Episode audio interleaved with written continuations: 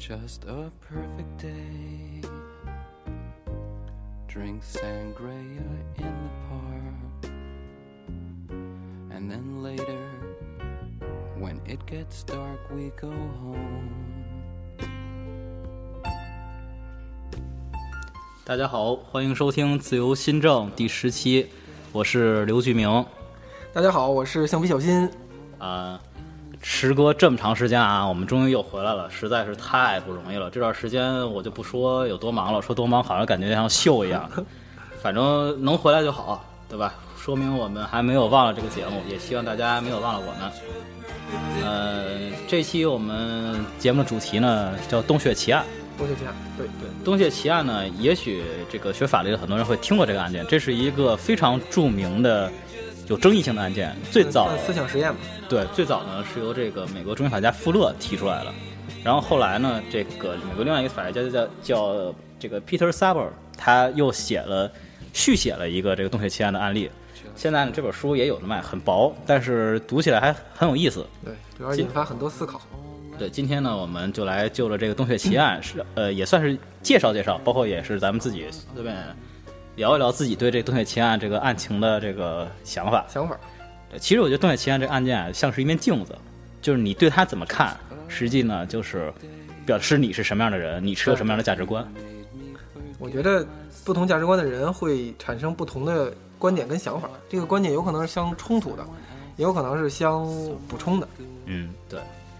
呃，我们就先说一下这个案子的得案情介绍一下案情，对，然后我先 我先说着啊，然后如果有什么遗漏，你补充一下。行，没问题。呃，案子呢比较简单，就是说这个五个人啊，有五个人去这个山里探险，然后呢就发生山崩，他们就被这个困在山洞里了。之后呢就发出了救援，这时候呢救援的人员就来来了，但是呢因为这山崩比较大，嗯，在短时间内呢救不出来他们，而且在救他们过程之中呢，也有十名这个救援人员因为又再次山崩而牺牲了。之后呢和他们救这段时间之后和他们产生就是呃联络上了。这个时候呢，里面的人就问外面的救援人员说：“我们还能多长时间才能出去？”人家救援人员说呢，就是你们还要这个大约二十多天到一个月时间，我们才能挖通这个山洞，才能救你们出去。但这时候呢，他们里面那个人的就是吃的啊什么的、喝的也都已经不够了。然后呢，他们就问外面的人，就说：“我们现在以我们现在的这个食物储量，我们还能坚持多长时间？”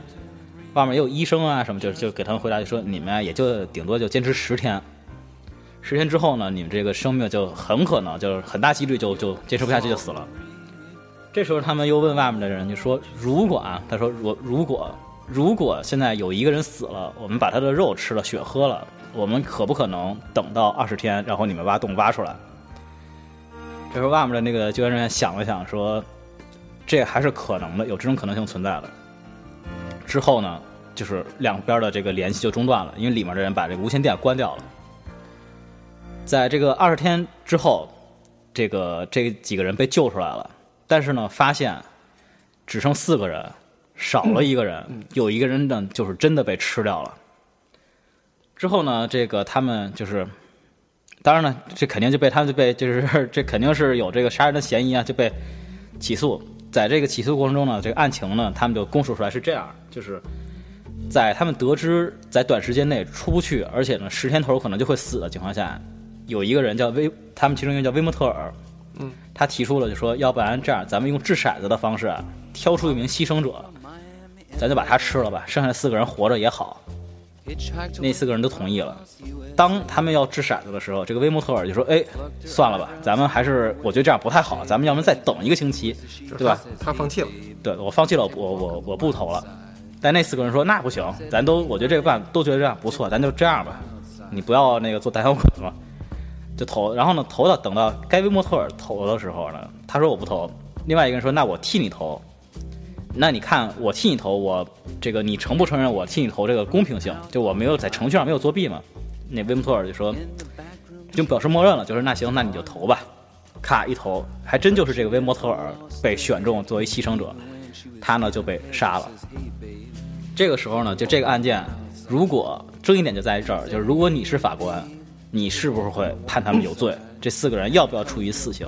对，就是你怎么来看待这个问题？对。嗯，这本书上呢，就是一开始富勒呢是说了五个法官的这个观点，然后是两个同意，两个反对，两一个弃权。啊，对，有一个纠结的人弃权了。我们就就也，然后呢，这个萨博呢，他又提了，他等于是根据这个新的这个法学的发理论发展呢，又提了九个法官的观点，但是那个就比较长，我们这期就不太不再介绍那几个法官的观点了，咱们基本就先说说这五个法官，然后呢，也一边介绍他一边咱们就是说说自己的看法。就是一个比较主流的一个一个观点和流派。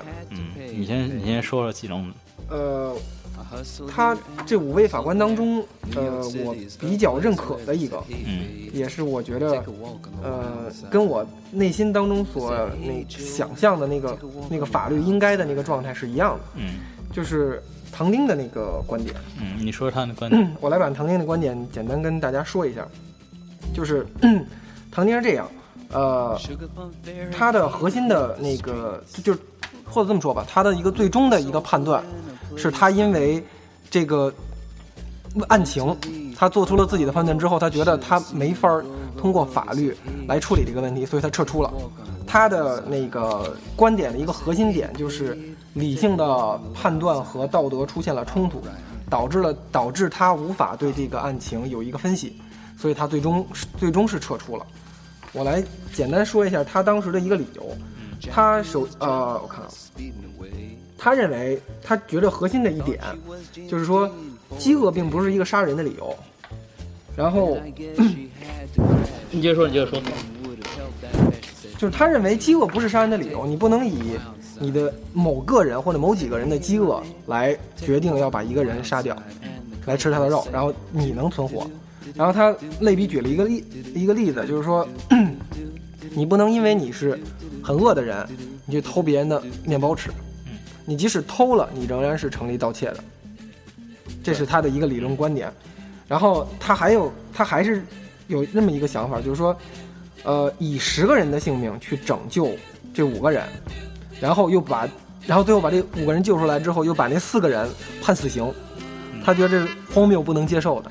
因为我们浪费了财力物力，浪费了那么多人性命去救这几个人，然后最后救出来了，你还给他杀了，他就觉得这个问题肯是就这个事件能出现是肯定有问题的，所以他既支持这几个人无罪，从他的那个角度来讲，但是他又觉着，如果是无罪的话，就这个问题处理就违背他的那个道德和良知，所以他最终是撤出了，就不做不做这个判决嘛，从里边撤出来，从五个人撤出来，然后。但是他的核心理由就是这样，我觉得他的那个理由跟我的个人的那个想法比较接近。你对这案件其实也是很纠结的一个看法。对对对。咱再说说其他法官呢，就是我稍微也简单介绍一下，就是支持有罪判决的两个法官，其实他的观点差不太多。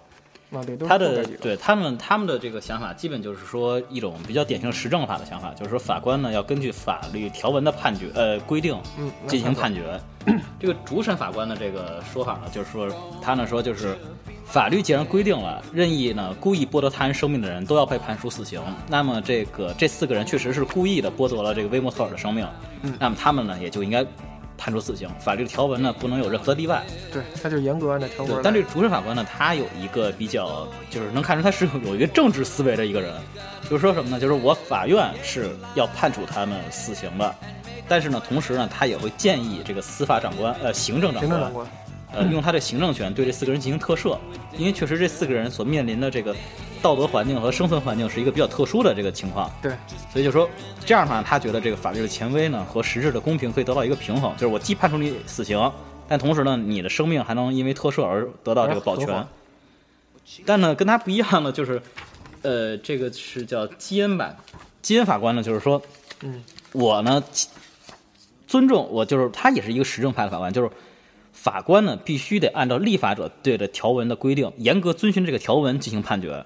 他就很瞧不上这个主审法官说这个要求这个行政长官进行特赦的这个看法。他说：“我这个法官就在法律规定的范围之内，我的司法权就在这个范围之内进行这个审查、进行判断。”他觉得立法权是至上的。就是我们知道这个三权分立啊，始始终处在一个出出存在一个问题。包括像美国其实也是，就是哪个权是最高的？立法、司法和行政哪个权是最高？其实像美国之前咱们也说，就是这个在马布里诉诉麦迪逊案之前，美国最高法院它的这个权力是很有限的，它不能做违宪审查之前，它的权力是很有限的。当时，但是呢，这个从这个违宪马布里斯麦迪逊案之后，美国法最高法院它这个司法权的这个地位是提得很高了，扩大了。甚至呢，因为它是可以解释这个宪法的，那实际它多少有点凌驾于立法权之上，因为它可以以这个违宪为由，这个推翻一些通过这个民主程序立的法。但是这个这个叫基因法官他就说，就是立法是至上的，因为立法代表的是，就是它有最有合法性基础，是来自于民意，对吧？对，公民的意志。对，那我们法官呢就要有忠实遵循这个条文的这个这个义务，我们只在这个条文之内范围内进行判断。至于其他的政治上的呀、道德上的考量，不在我们的考虑范围之内，这不是我们法官该该干的事儿。所以呢，就是他根据他这个想法呢，就是判处有罪，同时呢，他还鄙视了第一个那个主审法官。他典型的实证主义嘛。对，他是典型的实证主义观点。这个其实呢，也是就我们强调程序正义啊，强调法治啊，其中一个很呃，这算是走到极端的一个看法，就是我法官是脱离于可以说他是脱离于社会而存在的，脱离于道德观念存在，我只遵循于立法，立法怎么立的我就怎么弄。这是一个比较典型的实证，或者一个比较极端的实证。咱说一下这个反对法官的意见，就是判处无罪的，你说一个。我说一下，就是实际上跟实证法学派冲突的就是自然法学派，嗯 就是他们是认为这个案件应该是无罪的，这四个人应该被无罪释放。嗯，然后他的理由呢，我先说一下那个福斯特那个法官的理由，他认为，呃，法律或法律或者司法的先例里边，应当根据它显而易见的目的来合理的解释，就是说我们要能看得出来这个法条的明显的能够我们我们常人或者说那个法官能够解释的那个方式来解释，而不能用一些很特殊、很奇特的方法来解释。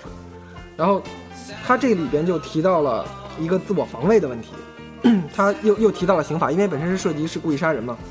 刑法他提到，刑法的主要目的是阻止人们犯法，然后法律应当正确的传达人民或者说是立法机关的意志，然后法官应当是以同样的一个智商和能力来判断，或者说来纠正这个立法的疏漏。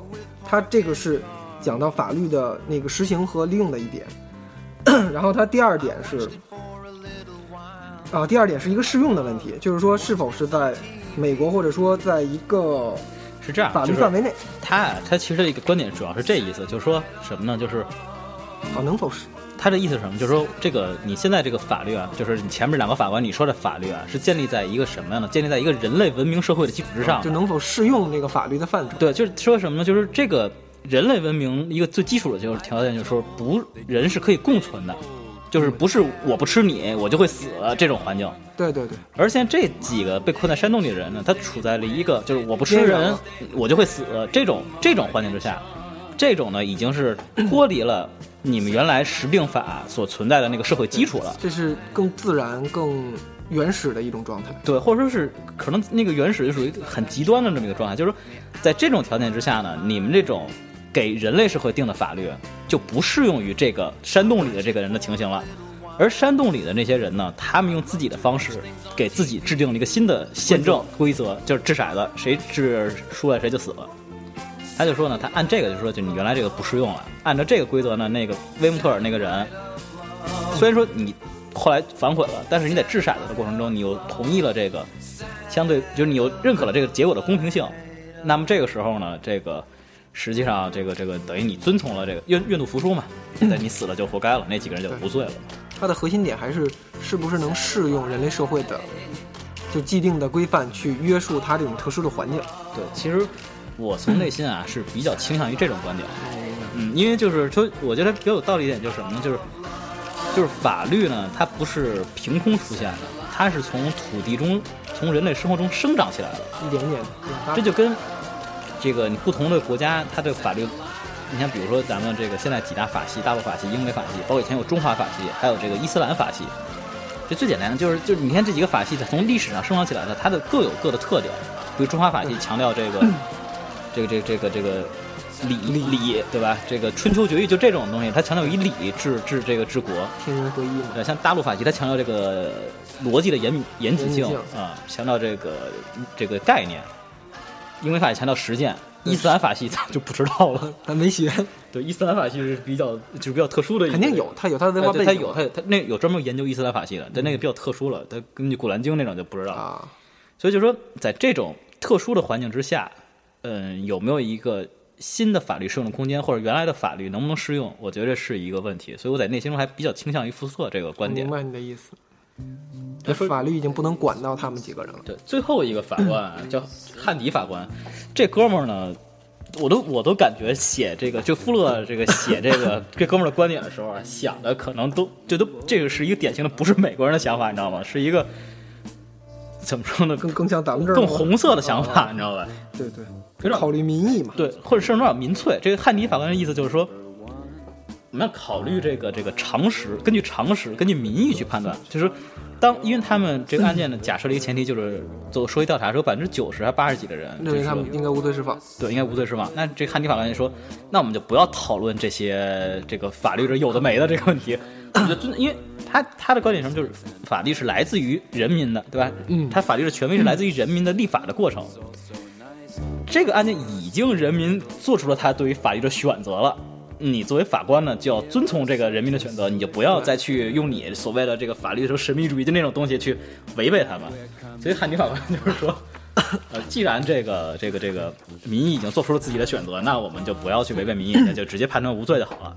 嗯，他这个也也挺好的。呃，这哥们儿这个观点估计在咱们国家还是，当然咱们国家呀，就是之前这个前任最高法院院长在强调三个至上的时候，啊，讲究人民司法嘛，对吧？为人民啊服务，对对对对，多少？其实这个这个问题是一个还是挺深的问题，就是包括现在咱们现在法律中很多案件受舆论影响，嗯，肯定会有，肯定会有。对，就是你怎么看待法律和民意之间的关系？其实美国也是嘛，美国凡是通过陪审团来判定的那个案件，肯定会受到民意的一个左右。对你你怎么看这个咱们现在这个舆论对于法院，尤其是具体判决的这种影响？你说，呃，我是觉得法院应该尽可能的排除这种影响，因为舆论是可能被左右的。这个左右是，如果它背后被有人操作，或者说有什么东西来控制的话，我们很难能保证最终的判决的公正性。所以，尽可能应该避免这种容易被操作的事物所影响。所以，法院法官还是法官还是应该保持自己应有的那种独立性，除非不是由法官来判定。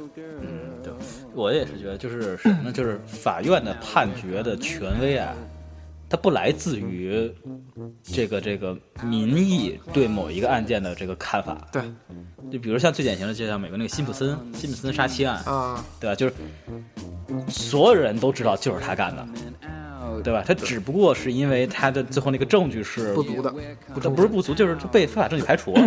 嗯，明摆着告诉你是他，但你法院你就要遵循这个非法证据排除原则，把那个证据排除掉，就不判的。当然，最后通过民事赔偿赔了很多钱啊，但是嗯很多人还是希望他能够在刑事上受到惩罚。对，所以我觉得就是，但这案件在美国也引起了特别大的争议，到现在也有。但是呢，在咱们这儿呢，基本是被看到一个正面的意义，就是讲究程序正义嘛，对吧？对。所以就是法律的权威呢，不在于某一个案件上的与民意是否相符，而是在于整体上这个制度的是否是不是运行的规范合理。嗯，对，是。其实咱们探讨的这几个案例，就这个案例当中，我觉得，呃，值得拿出来作为一个探讨的点的有一个，比如说，这五个人里边有一个人牺牲了，嗯，这四个人是否构成紧急避险？对，哎，这个这是一个是很很重要的一点之前。准备的时候，我也想看这个问题，但是这个法官们在这个 后来这个这个萨博他后来续的这个部分里面，这个有些法官也发表针对这个问题发表咱们可以这个看法。就不涉及那些法官的观点嘛，就是咱们从一个法律人的这个角度来说一下，就是来分析一下他这种他这个案情当中的这个情况是否能应用到那个紧急避险。我觉得这个可能更有意义点，你没没必要非得照他的那哎个九个法官的那个案例来说。那那你先说说你的看法。我先说一下自己的想法，就是说，他通过这个掷骰的这种形式，来选出一个人去死，就选出一个人去死亡，然后其他人可以存活。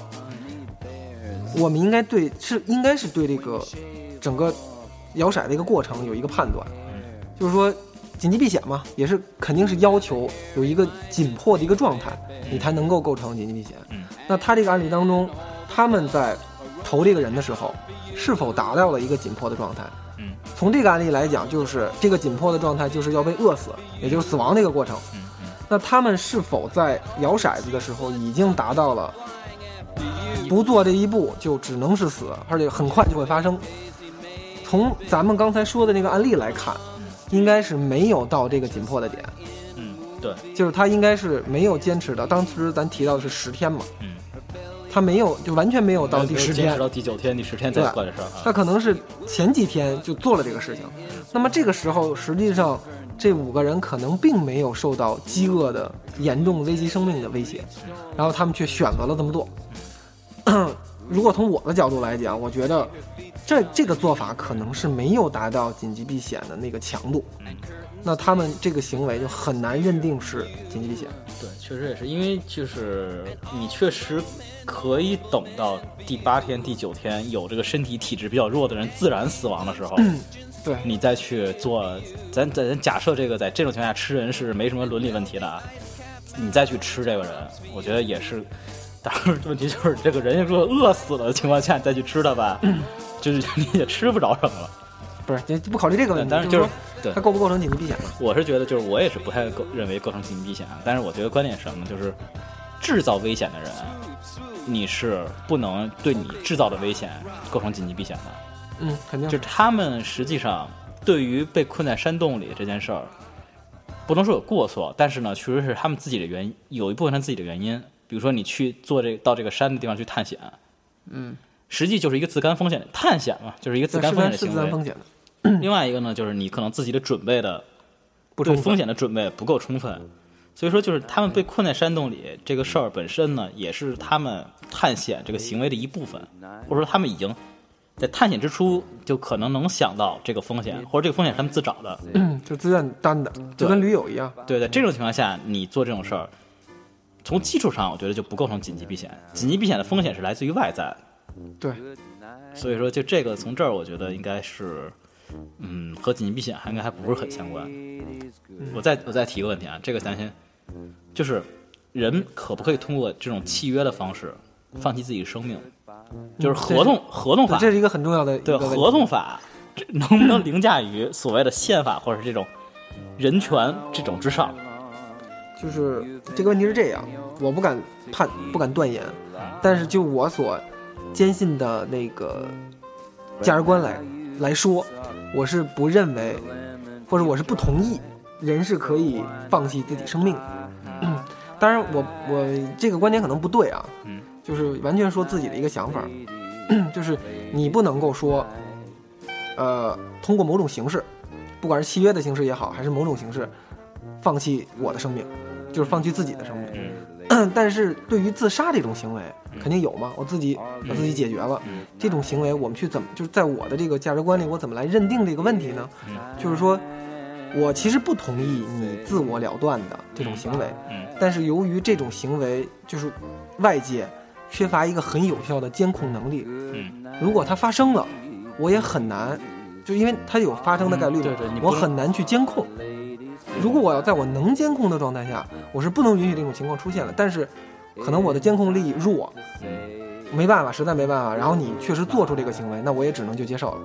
这是我的那个个人观点当中对于自杀的解决，就就这个理解跟解释的方法。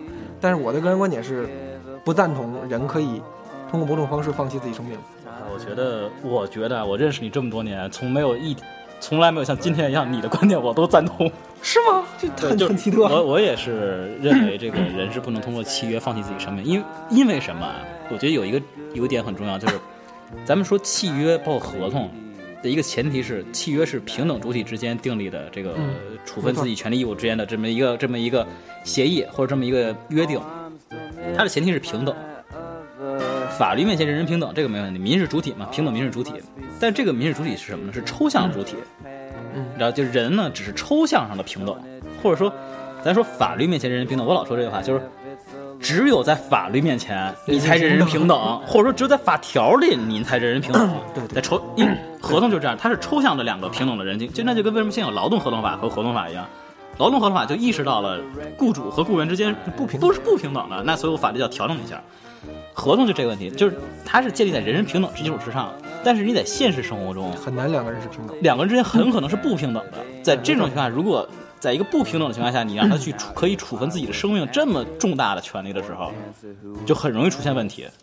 嗯，就很容易出现，那就是很可能就是花钱买命嘛，那就是那就比如顶罪就是典型的就是花钱买命嘛，很可能出现这种情况，包括有被迫的啊什么之类的，胁迫都有可能。所以这就是，之所以因咱们以前说合同就是强调自由。啊，自由诚可贵，对吧？什么就是就呃，爱情诚可贵，什么就自由最牛逼那个意思。但实际上，自由是建立在平等基础上的自由才是最牛逼的。啊，对，对你不平等的基础上就没有谈不上自由。不平等基础上强调自由，那实际上就是给强者以剥夺弱者的机会。对，这是非常重要的一点。所以我觉得就是，之所以契约不能放弃生命，就是因为在这儿。包括契约为什么不能，包括啊，其实就是很很有争议，像代孕，就代孕妈妈那个，啊我知道，我明白了。很有争议一点就在这儿，就是因为一般来说，找代孕的人相对于代孕的人，他都属于起码经济上属于强势。是强势的。这种情况下，这个这个被这个代孕者他是不是受到了这种不公平的待遇，就很难说。嗯，所以就是还有一部电影，嗯国中国自己拍的一部电影，就说到代孕的问题。对，所以就是说，就是合同理理论上是平等的，但实际操作中是不平等的。正是因为有实际中的不平等存在，所以才有好多咱们感觉上、理论上可以接受的合同，实际上是不能被接受的。嗯，对，实际上对，这是一点。然后咱再提一点啊，还是这个案例当中 出现的，是值得我们去探讨的问题，就是，呃，能不能把人一个人和一群人的生命进行比较？这也是，其实这也是法学案件当中非常值得探讨的一个价值观，对对，就是一个人为了一个人牺牲一群人，能不能去比较这两两者之间的，你就是有没有一个量的问题？因为这有一个就是 之所以这个问题啊，其实这个问题啊，我觉得可能，呃，搁在法律这个知识领域之外，可能不成为一个问题，或者说很多人以他朴素的观点来说，那救两个人就比救一个人好。对，是这样的。之所以为什么在法律上成为一个困扰法学家的一个特大问题，就是法学家作呀。为什么其实作？因法学家法律的这个领域中啊，它设定了人的生命是不能用价格来衡量的。嗯，这就一个问题，那这问题来了，就是不，因为你没法用价格来衡量，所以二就不见得大于一。对啊，因为它没有二所以就合一的问题。对，所以就出现这个问题了，就是，就咱们这案件中呢，就是说，为了救这五个人，死了十个人。更那什么了？就是那个哈佛那个 Scandal 教授，他提的他说的那一个问题，就是他就那个就讲正义的那个课，那个啊、对，就是说，一个小孩儿在铁道上跑，这个时候呢，火车来了，如果火车及时搬到岔，赶快搬到岔儿的话，这小孩儿可能得救，但是火车可能出轨。那火车出轨，咱就知道你造成什么样的后果，那不堪设想的，对吧？巨大经济损失，死很多人，人对员损失。他就问这，咱他的，咱他就提这问题，就是你如果是火车司机，你搬不搬这道岔？实际上，这就是一个对于法学人来说非常纠结的问题。嗯，对，遇到这种问题，我只能说无解。我我要是我，我没法去解这个问题。对或者说就是之前，嗯，就是就还是像我刚才说的，就是、呃、到处都是正确答案这个问题。嗯你掰道岔也是正确的，你不掰道岔，撞死那小孩也是正确的，都不会都不应该受到法律上的惩罚。但这时候我就说什么，就是因为咱们社会中人不只生活在法律环境之内，你还生活在你的道德环境之内，还生活在你社会环就是其他各种社会规范。这个时候也许呢就体现出法律相对来说我无力的那一面，就是这个时候决定你搬不搬这个道岔的观念观念，就是造成这个决定的这个这个理由就不是法律了，就是可能是你的道德观，比如你这人就天生喜欢小孩儿，对，你就搬了。对吧？那后面人我也不认识，对吧？我也搬了。那有你这个人就是一个非常爱岗敬业的人，我就要保证乘乘客的安全。你可能就没搬。但是我觉得是这样，不管你搬与没搬，就是决定能不能搬的这个人，就是确定的这个人，不应该受到法律的惩罚或者说追究，对因为他这两个结果其实都不是他想看到的。对如果你因为其中的某一个结果去惩罚这个人，那说句实话，这个这个法律你不要也罢了就。对，实实际上这这有点像刚才为什么我说我同意福斯特法官的意见，就是在这种情况下，你的这个时令法，就是它脱离了你时令法所假设的一个这个基础。就在那一瞬间吧，对对对，哎，这也是一个困扰困扰法学学生学生很很长很长时间的一个问题，而且到现在这个问题也没有解。对，这个是我觉得在可见的将来也是没有解，这可能这只是，其实就像这个案件一样，它就是一面镜子，对吧？就是你搬不搬这个道岔，就反映出你是什么样的人，你是你持有什么样的社会观念。嗯，但是仍然是那样，就是说，但啊对，那咱们就说这个案例当中就引申过来，就接着你那个话说，这个案例就引出来几个问题，就是法律、道德，嗯，这两者至少这两者之间的一个关系，嗯，就是法学家们或者是法学的学生是怎么来看待法律道德的关系的，这可能这个案例当中也会能够体现出来。对，其实，嗯，这尤其对于咱们这些法官来说是非常，就是他们可能是时时刻刻会面临到这个法律和道德之间的冲突的。像就像我做做理论研究的人来说，他好多是就是很简单，对，就是就是我很轻易的就说我不不考虑道德，对？因为我生活可以啊可以我写的是一个假设的情况情况下，对于法官来说，这个问题可能天天都在面对，这确实是一个因为他要判的时候，他不仅要考虑法律，还有自己的道德观，有一个自己的荣辱感，还有一个公众的一个道德观。你怎么来权衡这个问题？你首先你如果像你说似的，我就只考虑法律，不考虑别的，那自己这套关心里那套坎儿可能就过不去，会很难受。还有一个就是公众的压力，真的有一些公众是觉得，比如说这个人就不应该判死刑，然后他给你施加很大的压力。对。你说这个法官怎么办就是？咱们现在的这个法学教育呢，就是在这个，因为咱们知道，就是你要学一门技，尤其像法律这种技门技术的话，你要想达到判决的统一，你肯定思想，起码在根源这个思想上得统一，嗯，你价值观得统一。但是咱们现在法学教育，包括其实全世界都一样，并没有在这个问题上有一个统一的答案，就是你法律你到底要不要排除道德的观念？咱们这时节目时间也不多了，我就简单的说一下我的观点。我就说就是什么呢？在程序上一定要排除道德的观念，也就是什么呢？就是你不能因为你道德上偏向了某一方，或者你感情上偏向某一方啊，改变法律的程序。嗯，程序是非常如果程序是完全依从法律的决定的时候，是公正这种情况下，你最后得出的结果有一些自己的个人看法，我觉得这是法官自由裁量的范围之内，这是可以接受可以接受。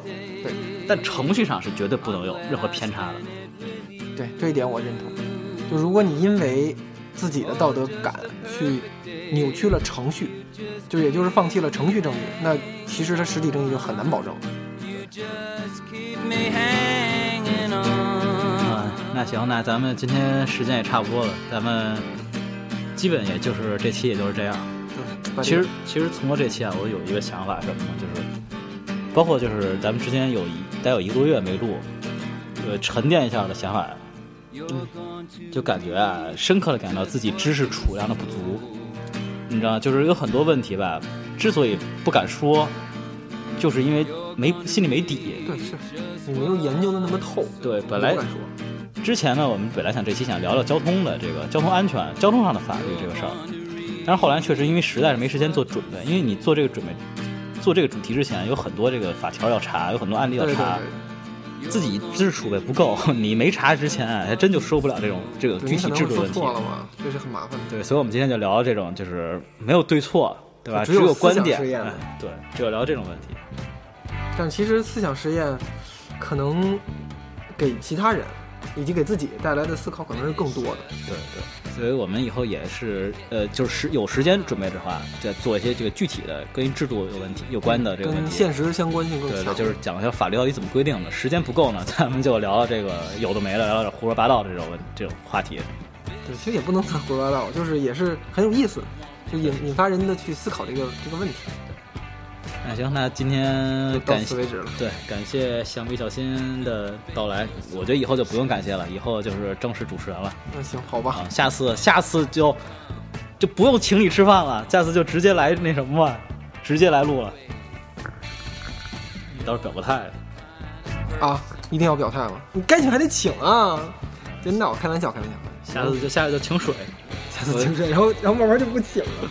开个玩笑，我给泡茶死。好嘞，那今天节目就这样就。到此为止。对，欢迎大家继续关注我们的官方微博“自由新政”。好，也希望关注我们个人微博啊，这个很重要啊。像韦小新还有刘巨明啊，个人微博可关注可不关注没关系。关注关注关注。这个像韦小新还是单身的啊，这个可以大家推荐一下啊，拯随手拯救一下啊。好了，行了多，谢多谢，啊节目就是这样，拜拜，下期指不定什么时候了。再见了。